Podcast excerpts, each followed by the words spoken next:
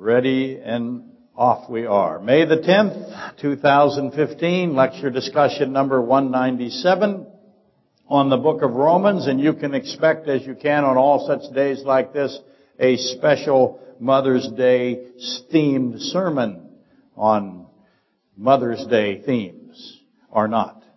We'll see how it goes. Actually, you already know how it's going to go.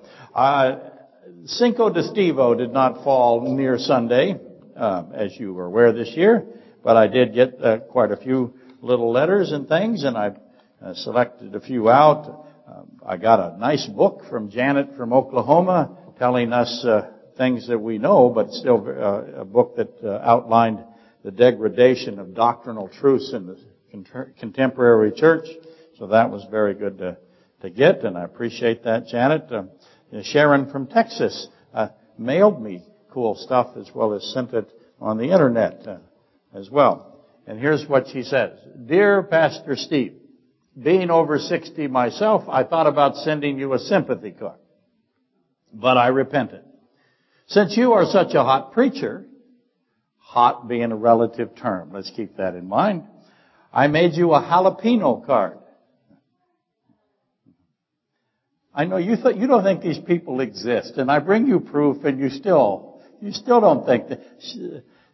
Anyway, I decided on a Diet Coke for your drink instead of the traditional margarita that goes with the other Cinco celebration. See, we have the Cinco de Stevo and we have the other one that no one seems to know about. Mine obviously is predominant. I assume you like the idea of avoiding the unfortunate downside of Cinco de Mayo. Uh, and she says something in Spanish about um, brain damage, I think. Or is it that, or is that the most obvious of the obvious questions? Seriously, I hope you have the best of birthdays and that the coming year is full of God's even deeper revelations, revelations of Himself to you and to, to you. I can't read because my eyes are not good. To you, for you to share with us. Your lectures are like manna. I have to spend time gathering up the basket full, but it sure is nourishing. Blessings, Sharon from Texas. So I wanted to bring hers not because it was necessarily bitter and sarcastic like we're used to, but because it is physical, tangible evidence of her existence. There, so take that. Now the other one that I got uh, was from my lovely wife, and it made me laugh, and I wanted to share it with you. She got me a card. It said this, have an adequate birthday. And you open it up and it says, this message brought to you by the National Foundation for Lowered Expectations. And you know that that's me, right? And I did. I had an adequate birthday. And that's all I wanted. Now the final one for today is from uh, uh, Rand uh, from Illinois. Uh, he sent a card with a, uh, obviously a Mackenzie River brown bear on the front of it, or grizzly bear. Dear Mr. Chronister, happy Cinco de Stevo. It's all over the world, you know. You can't stop it now. I appreciate your sermons. Your unstated but sometimes hinted at plan is working. of course it is. I am increasingly impatient listening to Christless interpretations of scripture. I get the sense that you deliberately cover difficult passages that are often presented by others in a shallow manner. Just to name a few things I've noticed since I've started listening to your lectures. One, a preacher not seeing that go up you bald head was a leprosy reference. Two, a preacher making an individual interpretation regarding the clay pots in Romans 9. Three, a preacher missing any kind of spiritual application as to the parable of the talents. I also appreciate your warnings about uh, grabbing your wallet and heading for the door over certain statements made from the pulpit. At first, I thought you were exaggerating. After reading various horror stories in the news, I see that you are trying to protect the flock. Enjoy this picture of a cute, cuddly bear. I'm glad I don't have to worry about them in my woods. Blessings, Rand from Illinois. Thank you, Rand, very much. once more. Uh, you can go ahead and look at his handwriting, submit it for analysis, figure out that I did not write it, and then draw the conclusion that he also exists, like Sharon and Louise and Jennifer and all the rest of them that write us. Thank you folks, all of you guys that have written. Uh, it was, uh, I'm sorry I couldn't include them all, uh, but I was just very thrilled to get them, as I always am. Okay, let's see. We began last Sunday with the seventh mystery of Romans, chapter 11. It's important to know that there's 11 mysteries, and the seventh is in Romans chapter 11.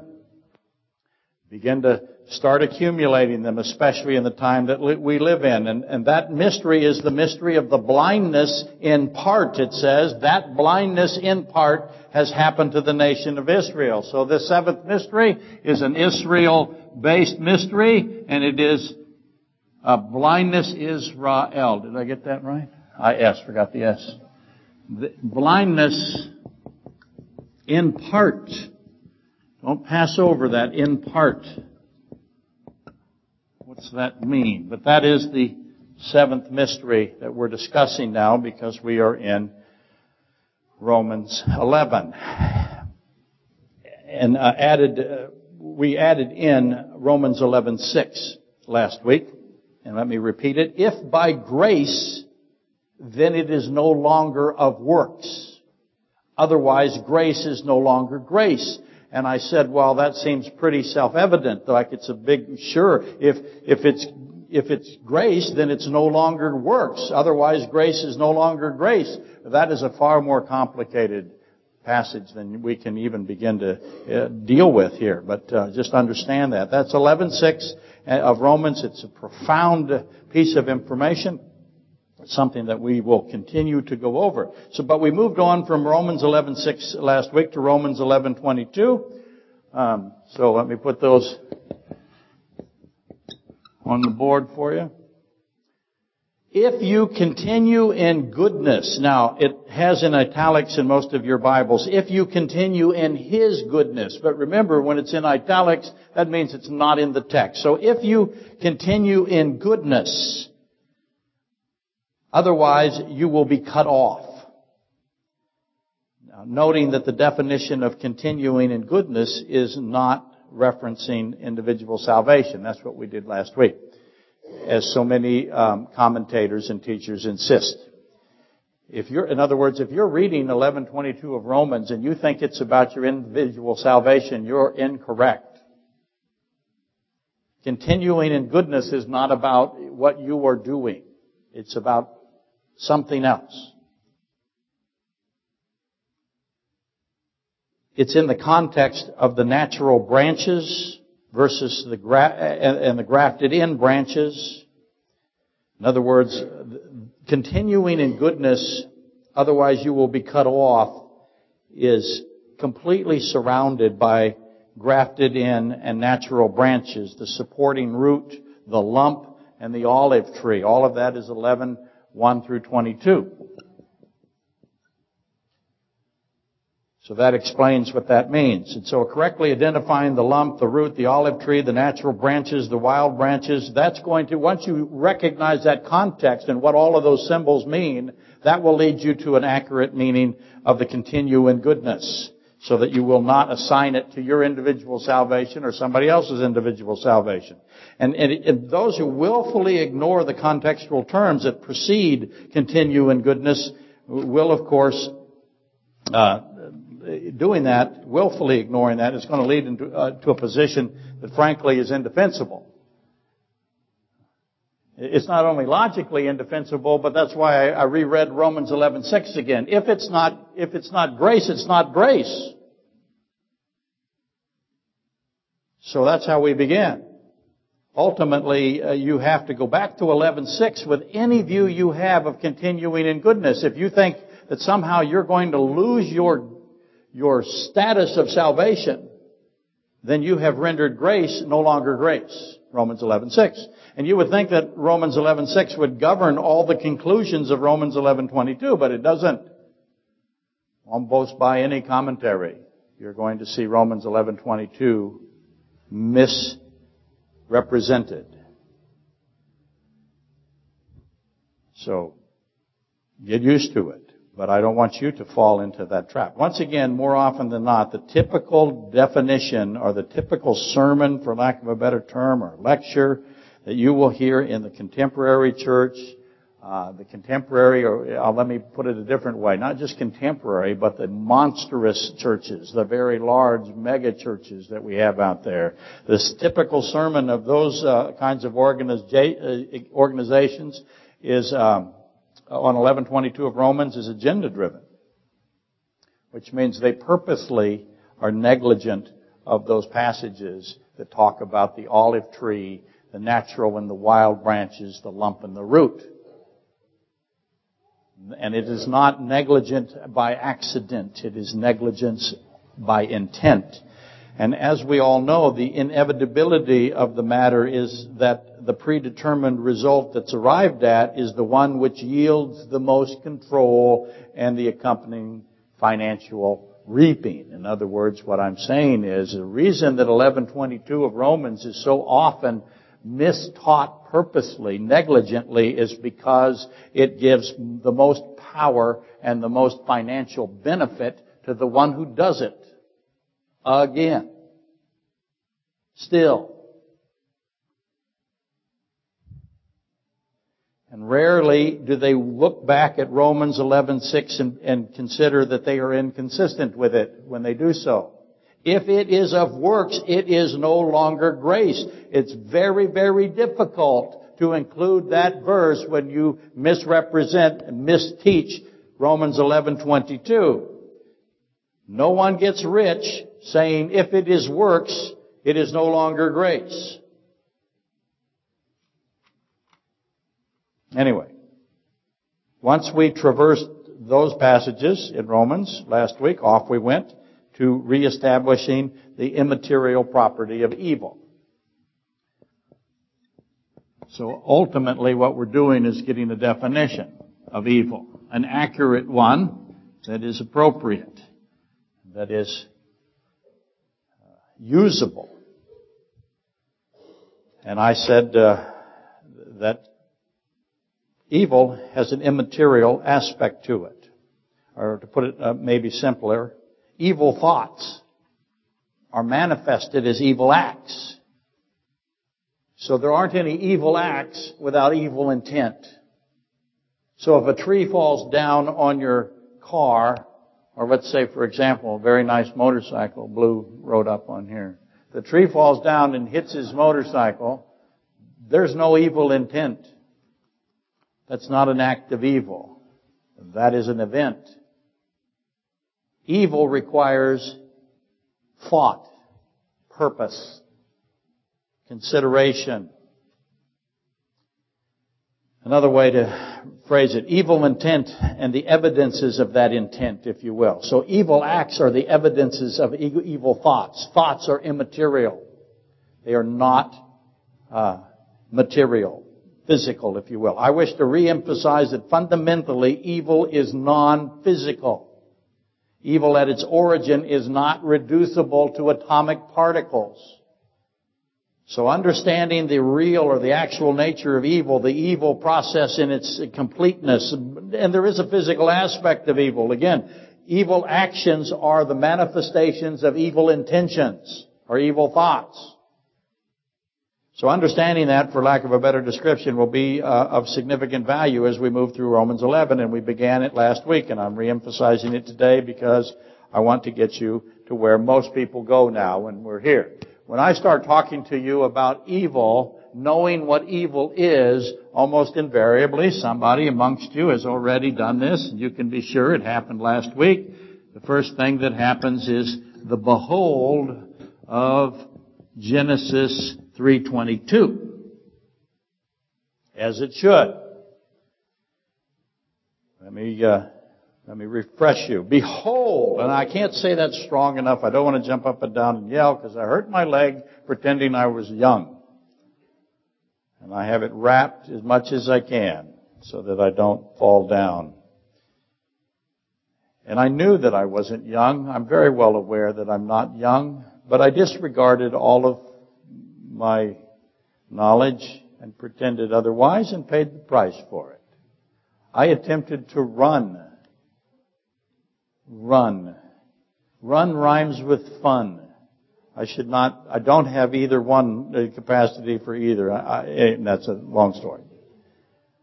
But I can't jump up and down like I want to. I want to say behold in a way that you know that behold, I, I, say it over and over again. When you see a behold in the Bible, it means something is coming next that you don't understand. Whatever follows a behold, tell yourself, I don't understand it. And that means I have to stop and look at myself and go, this is something really special and my instincts is to think I can figure it out quickly, and we can't. It might take a lifetime to figure out what comes after the beholds in the Bible. Just one behold. So here's the verse, Genesis 3:22. Behold, the man has become like one of us. This is God saying, this is a statement from God. How loud do you think it was? Who heard him say this? Who was he talking to? When he yells this in his voice, if you will, the loud voice of God, behold, the man has become like one of us. Who's the audience? Tell me. Do you think it's the man and the woman? I have an angelic host out there. Absolutely I do. The man has become like one of us to know good from evil. Notice how I said it. To know good from. I have the, what's called the from position.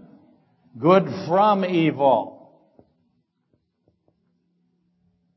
So in an incredible voice, God says the man has become like one of us. Tremendous information there. Obvious question I've asked it many times. Which one of the us is the, has the man become like? How many us's do I have in us? That's a trick question. How many us is in us? One. That's triunity versus triad, right? Anyway. Which one of the us's has the man become like? Why isn't the woman mentioned? Does man mean man and woman or just man specifically?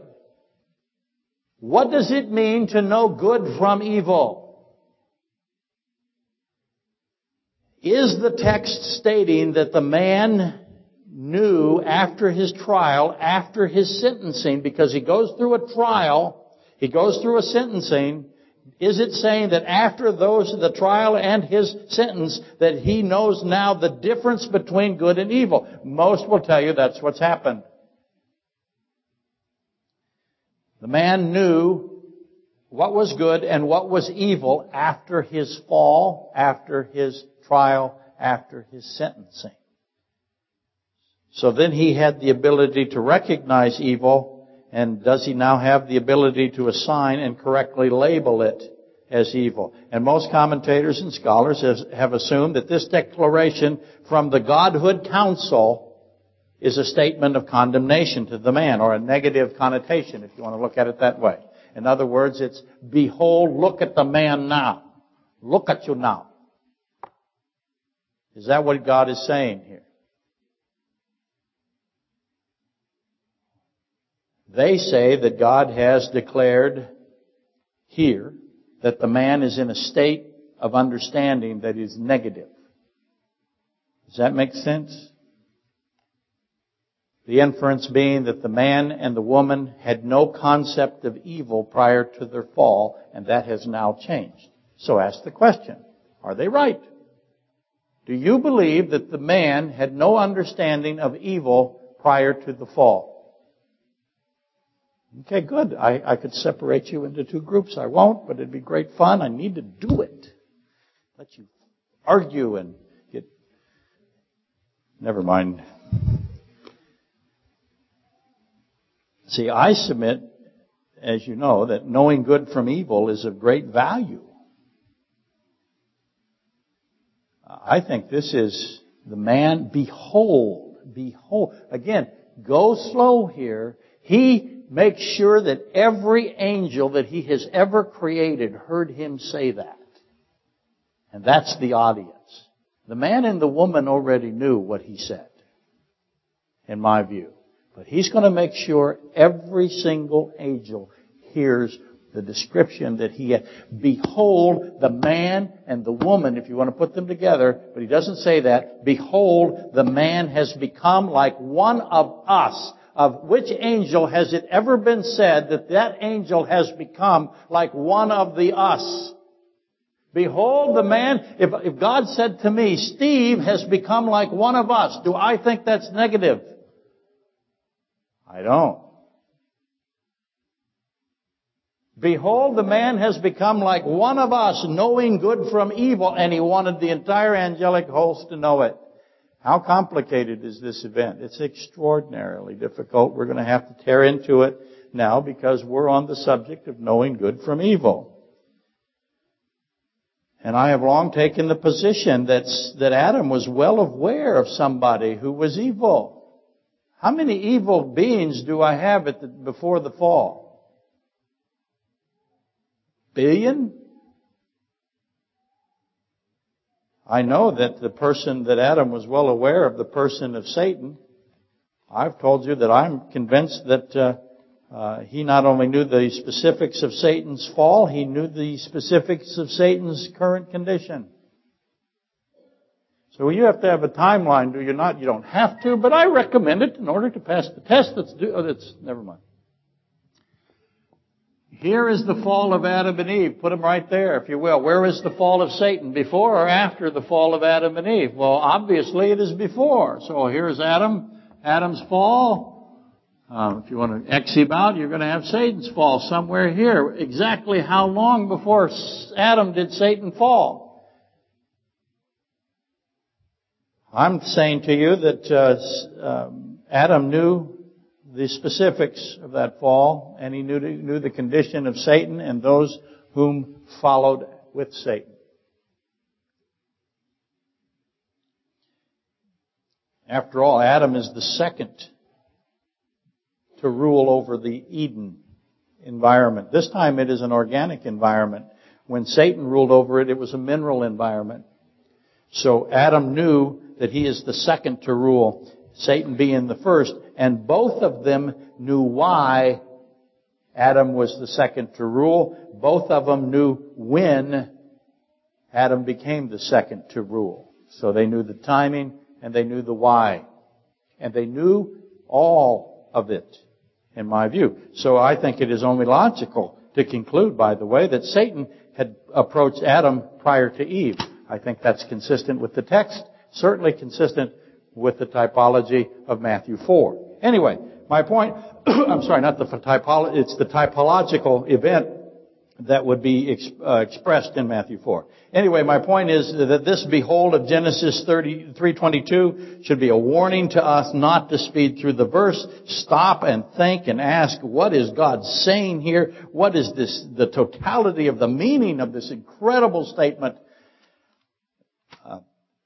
And, uh, and so it's not a simple responsibility for us to embark upon. This is a statement regarding the contrast which is goodness and that which is wickedness. Uh, and that's where we're at. But again, we're going to have to go back and deal with what it really means and who it was said to and why it was said at that specific time. And um, God clearly was sending a message to that angelic host, both the ones that did not fall and the ones that did currently, and he mentioned this again, let me repeat this so that you can take this on while I go on. He, I wish he had said Adam. He did by saying man, because Adam means man. Behold, Adam has become like one of us. Did he intentionally disregard Eve? Work that out as I keep going. Okay, currently and presently, so both now and in the future, we are going to be and are bombarded with evil. You know it. Look around. Ferocious, relentless, cunning, every day of our lives from every direction will be evil.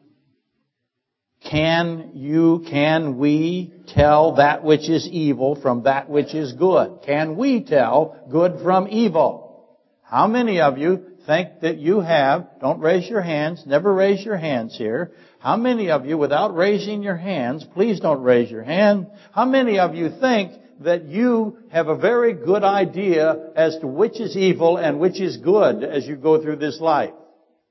In other words, how many of you are suckers? How many of us has Satan fooled? The answer to how many of us has Satan fooled is all of us. When evil is at our door, do we know it's evil? And, and, I will concede that at no other time in mankind's history has evil been more so disguised as goodness than at this time. And I realize that every post-flood generation has uttered the same lament. And every generation that has uttered it has been correct to do so. Evil is exponential. It is, it accelerates over time and evil adjusts. It isn't static. It corrects its mistakes. It reappears in a more pleasant and attractive form. If it is pleasant and if it is attractive, your first suspicion should be that it's evil. That's why I never take my theology or my politics from Hollywood.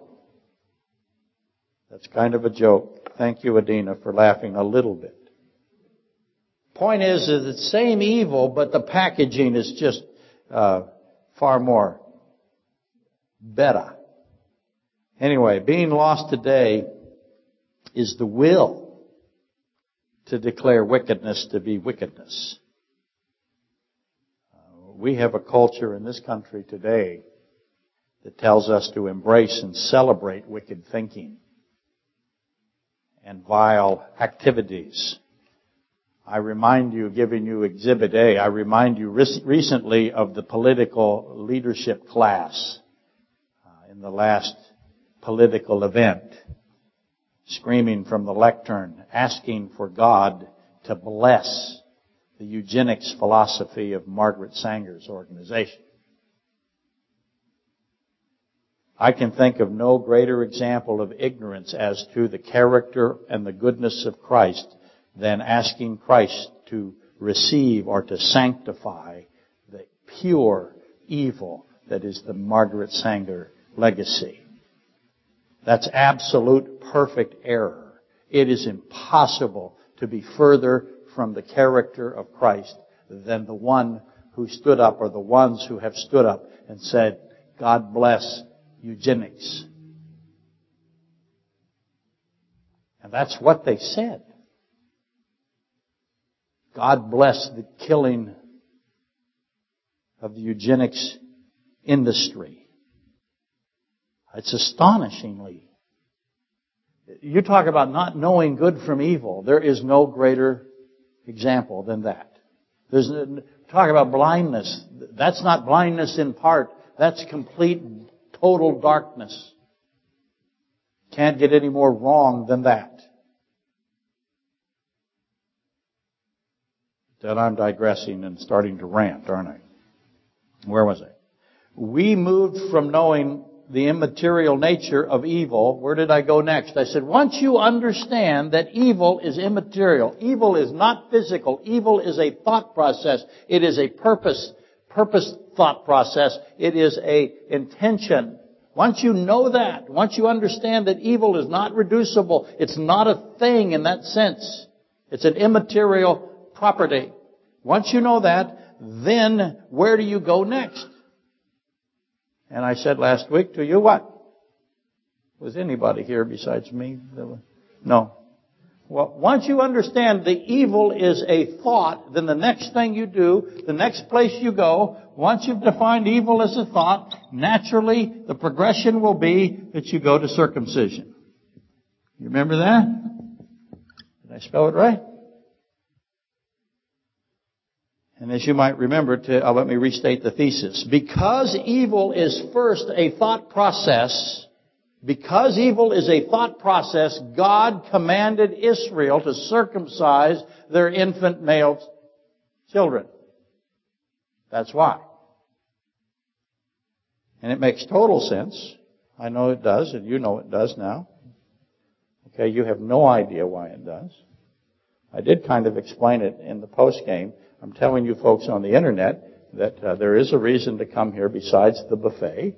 Every now and then I'll explain something that I know that no one got any idea what I was talking about in the post game. And that of course doesn't have any effect at all. But I still do. But it makes total sense. You see, the, the, you gotta add to the fact that the, when you're discussing evil, that you're going right to circumcision. And add to that the, the companion to circumcision. Circumcision is the sign of the Abrahamic covenant, right? And the, the companion, naturally, to the Abrahamic covenant sign of circumcision is the uh, entire Levitical sacrificial system. So they're side by side. So it can be said this way too, because fundamentally, evil is a mental event. Because evil begins as a mental property. Because evil is a non-physical phenomenon. Because of all of that being the case, God instituted the Israel, Israelite sacrificial system.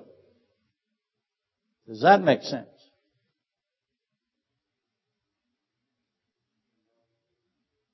What's that? That's right. Absolutely correct. We can end right there. Did you hear what he said? He said non-physical and physical. It's absolutely correct. Thus there exists a deep interconnectivity between the sign of circumcision and the sevenfold cleansing provisions and the five offerings. God instituted that circumcision covenant and those cleansing provisions and the offering system because evil is a mental property. And all of these physical actions, and they're amazing. You start studying the process of circumcising a child, everything that is required uh, from an orthodox rabbinical uh, standpoint. Uh, and you begin to evaluate the intricacy and the complexity and the order and the elaborate ceremonial aspects to the uh, cleansing provisions and the offering systems.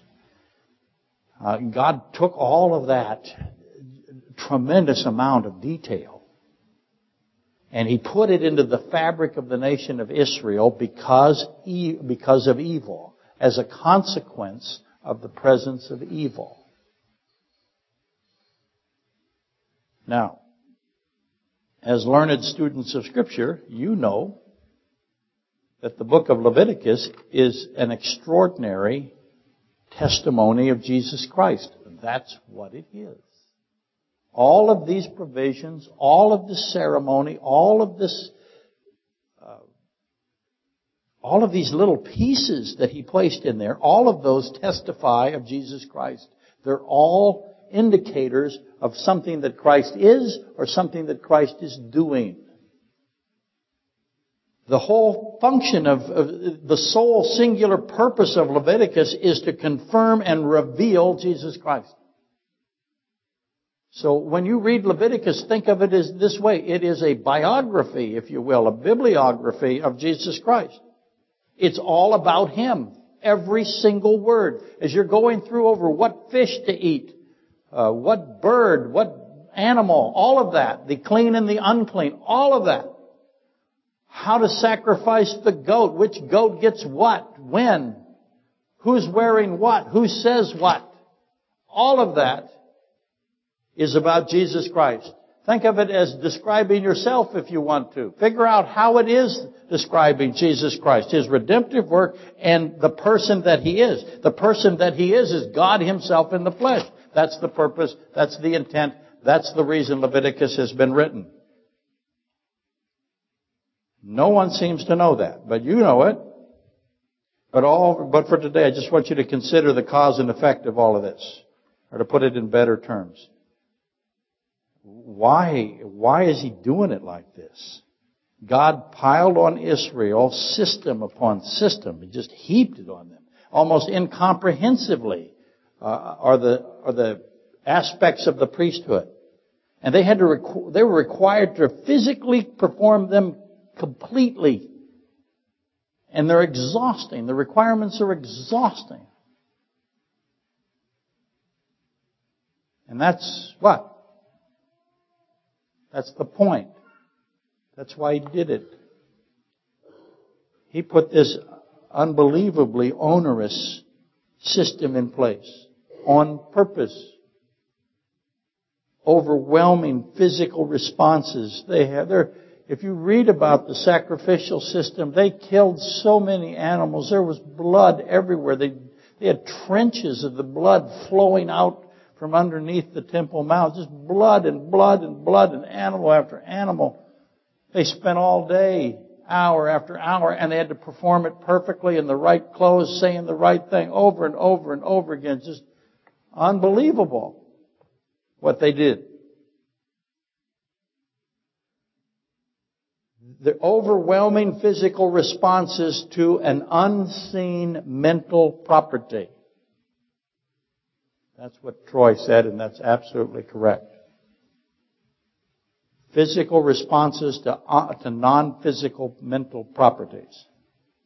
And those mental properties may or may not have been manifested into seen acts. I know you're evil when you show me you're evil. I cannot read your mind. God, however, does read your mind. He can't stop himself from reading your mind. It's the definition of omniscience. You have never in your life, nor have I, fooled God. If you think you have fooled God, who have you successfully fooled? You've fooled yourself. Congratulations.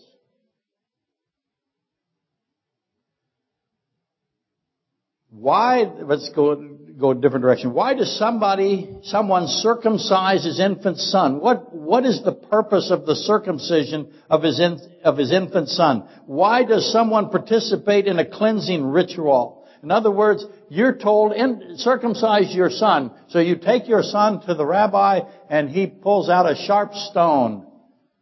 I'm not in favor, by the way. Never mind. I shouldn't. That's not a good joke. I won't use it. I was heading in a completely different direction. I won't mention it at all, other than to say it is an adult circumcision. But anyway, why does somebody circumcise his infant son? What makes him do it? Why does someone participate in a cleansing ritual? For example, the ashes of the red heifer. If you come in contact with a dead body, you are unclean. The priest has to be clean. Yes, what is the reason you're doing it? Why does some come forward with a trespass offering? Or let's just talk about some of the New Testament uh, equivalents, if you will. That may not be correct, but let's talk about them. Why does somebody participate in communion? Why is someone baptized? Why do you go to church?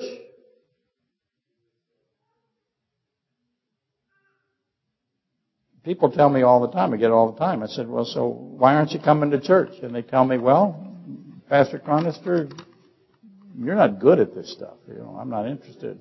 You stink, literally and figuratively. And I, you laugh. I'm glad you laugh. But uh, Bill and I have we've heard all kinds of things sitting where we sit and standing where we stand. I've had them come up after lectures and going, "You are wrong about everything you say." "Okay." Thank you. Please come again.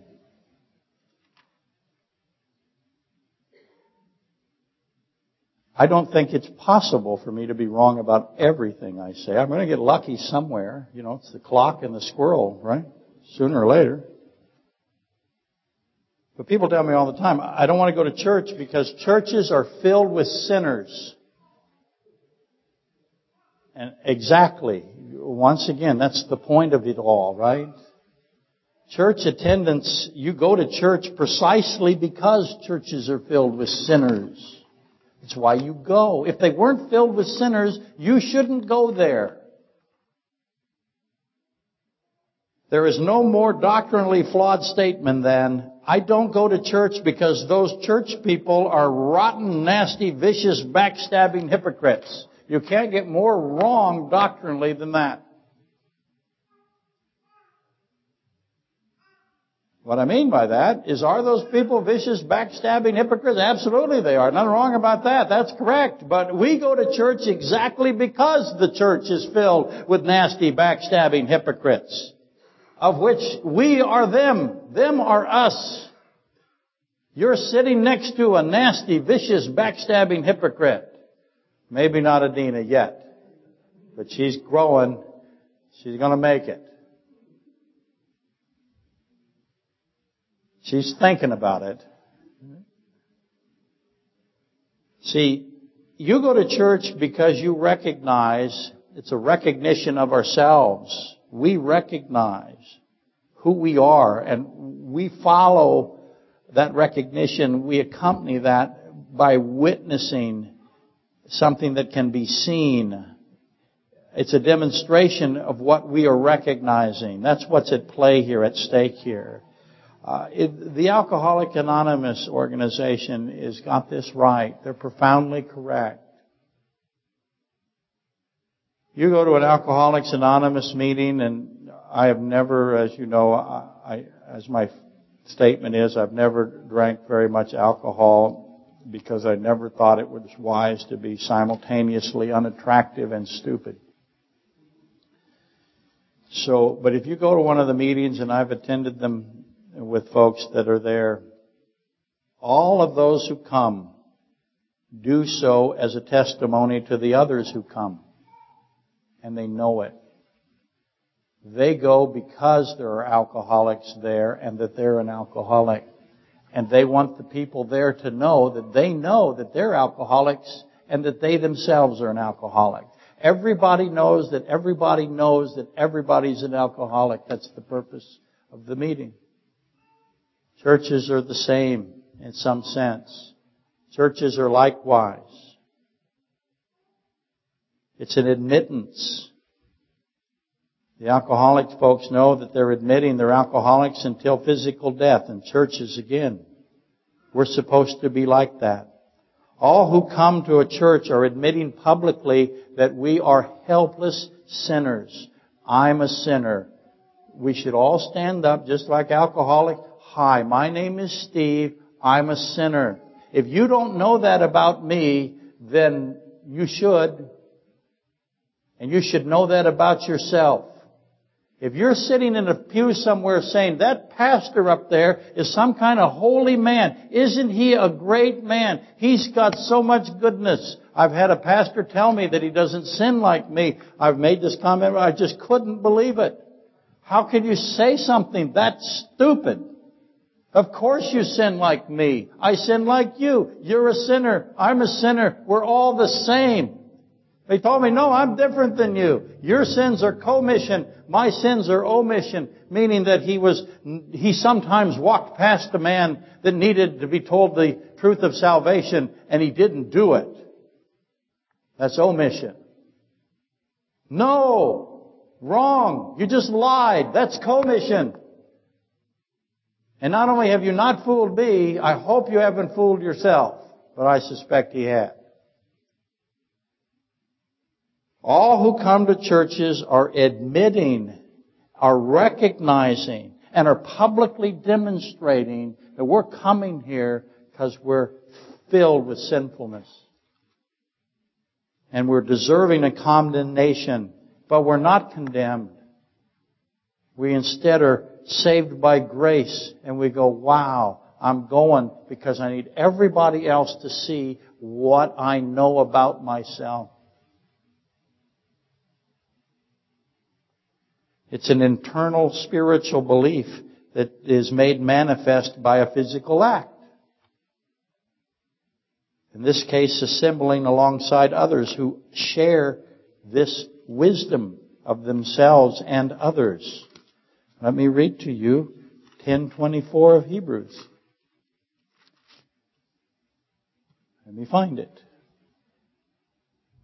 And let us, and 25, 10, 24 and 25 of Hebrews, and let us consider one another in order to stir up love and good works.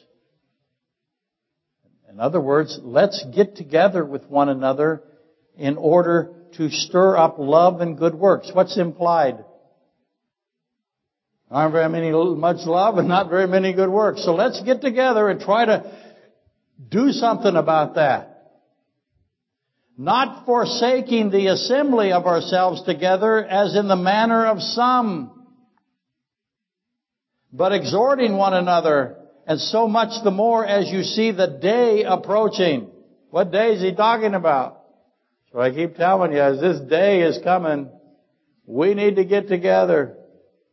And we need to stir up love and good works because the day's coming and it could be coming so fast we won't understand it. It's going to change us. I hope it changes us. But not forsaking the assembly of ourselves, the getting together, knowing who we are and knowing that we are saved. I shouldn't have been saved, but I am. We come together before the Lord with humility. None of us should pretend. None of us should be in any delusion about our own condition. If you ever find yourself saying, look at that guy. I'm better than him, at least. That's right out of where? That's the tax collector and the Pharisee. The Pharisee goes and says, look at him, I am like him. Yeah, you are. The tax collector says, have mercy on me. I'm a mess. I told this story many, many times. The, the, last words of my father, he would wake up and, and it was like he'd, he'd forgotten everything previous as he was dying on his bed. His, he, over and over and over again, he would cry out. He was in tremendous physical pain curled up in a ball, this great physical specimen that he was once, and he's a terrific athlete, powerful man. He would say, have mercy on me, I'm a sinner. Have mercy on me, I'm a sinner. Have mercy on me, I'm a sinner. He said it probably a thousand times before he died. That I heard. Didn't he, Susie? Over and over again.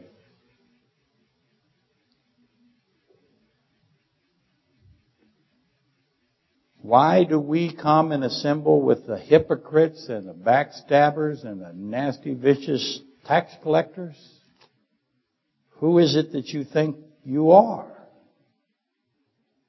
Do you not know? Can you not tell the difference between what is good and what is evil? I will guarantee you that I don't know a single high school kid that can tell the difference. Now they're out there, but all by and large they have been deceived by our culture tremendously. It's unbelievably bad. I know it and you know it. We have a whole generation growing up that can't tell the difference between good and evil, don't know about themselves. What is the number one thing that this country is good at today? We rank number one. We're last everywhere across the board in the world now. We're down in the bottom in math for sure. Physics, science. In fact, we have foreign countries that are better at English than we are now. So, but we're number one somewhere. Where are we? Self-esteem. Boy, we love us some self. We are, we're positive that we're good. We can't tell the difference. Entire generation. Can't add, can't subtract, can't do anything.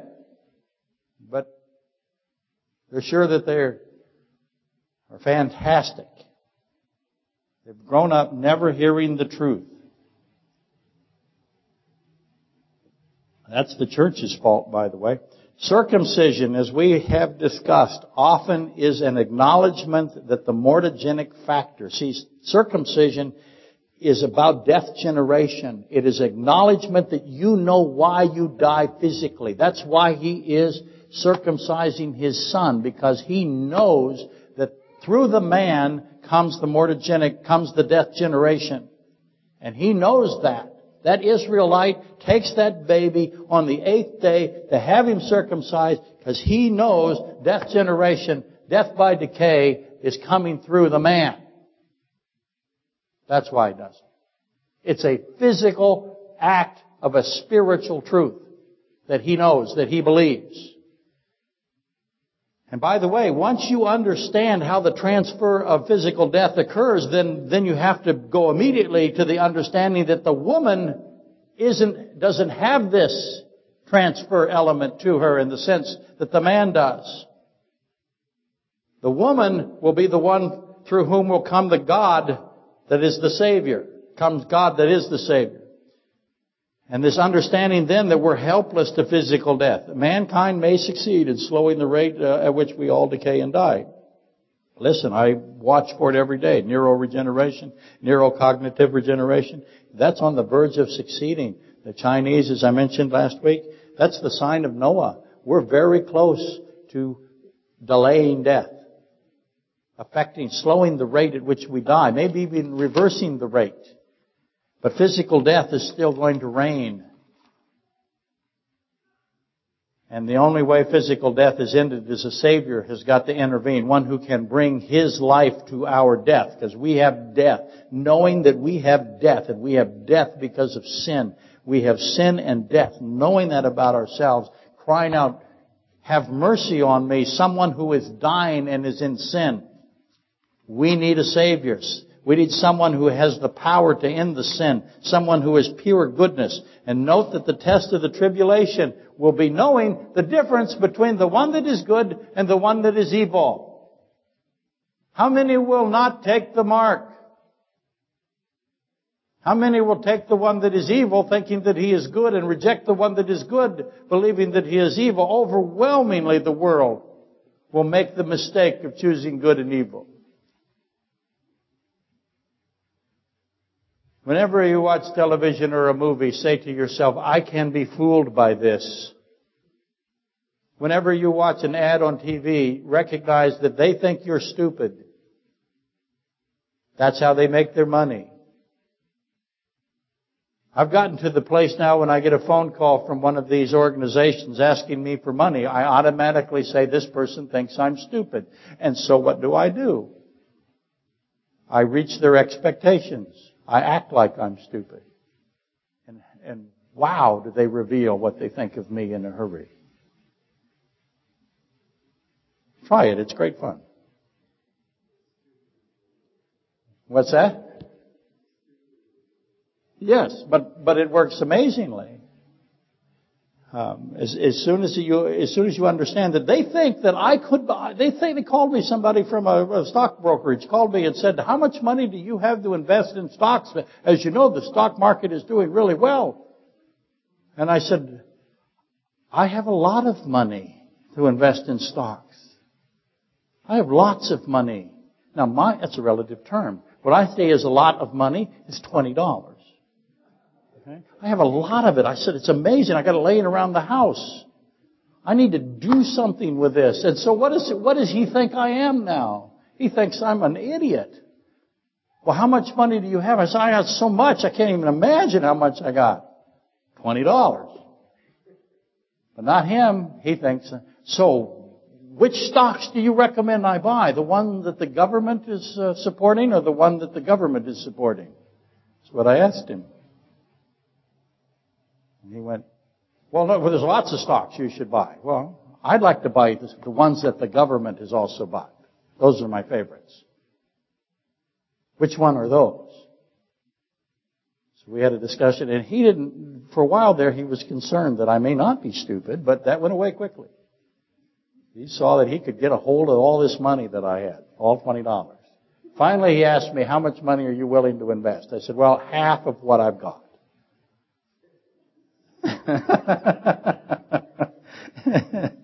and he was not happy when I told him that was $10. Anyway, he has since called back. We're getting to know each other. He just doesn't remember it's me. Anyway, this is the exact test determining who's good and who's evil. Knowing the difference between good and evil in the tribulation is the exact test of Matthew 12, 22 through 24. The Pharisees, uh, were there and the people were there and the people saw and heard what Christ said and they screamed out that Christ was pure good. This is pure good. This is the son of David. And the Pharisees did the opposite. They said, no, this is Satan. Isaiah 520. Woe to those who cannot tell good from evil. Who do not know the difference, who call good evil and evil good. Ask yourself every day, am I looking at something that's evil and calling it good? Am I looking at something that's good and calling it evil? Again, who in the world would ask God to bless the extinguishing of children? Who is that far gone? Also notice the sacrificial system and circumcision are blood-based systems, predominantly, overwhelmingly blood-based. Circumcision, as you know in Exodus 4:26, Zipporah screams out at Moses, "You are a husband of blood." Circumcision is about blood. You are a husband of blood because of circumcision. Leviticus is all about blood everywhere. It's just, not, it's a, it should all be in red. It's so much blood in Leviticus. But the reason is given in Leviticus 17:11 for that. For the life of the flesh is in the blood. It is the blood that makes atonement for the soul. 17:14 of Leviticus. For it is the life of all flesh. Its blood sustains its life. Blood has life. Blood is identified with life. Blood has atonement value, atoning value. Blood is identified with two things. Uh, forgiveness and life. And anyone who doesn't know that, anyone who doesn't know that blood and life and atonement is, is the purposes, that, to repeat it again, blood has two purposes. Life is the blood, atonement is the blood. Anyone who doesn't hold those truths sacred will be cut off. Leviticus 17:14. When we have the blood, see it's not just any blood, it is the blood because everything in Leviticus is about Christ. When we have the blood, Christ's blood, we have life and we have atonement. God has chosen blood as His symbol for eternal life and forgiveness for sin. That's His symbol. And thus we have the great mystery of blood as it pertains to life. Somehow, blood explains life. So you want the answers to life? Where do you look? As the musicians come forward. That's you, Dana. You have questions about life? You want to know about life? You want to know how it works? Well, God's symbol for life is blood. So what should we be? What will we be next week? We're going to be experts in blood. We have to know what blood is. Now there's a medical evaluation of blood and that's going to be very valuable to us. What blood does, how blood works, how he designed it. It is a symbol of life and it is a symbol of atonement. And you must hold those truths sacred or you will be cut off. That's what he says next week. That's where we'll be. Let us rise and be dismissed.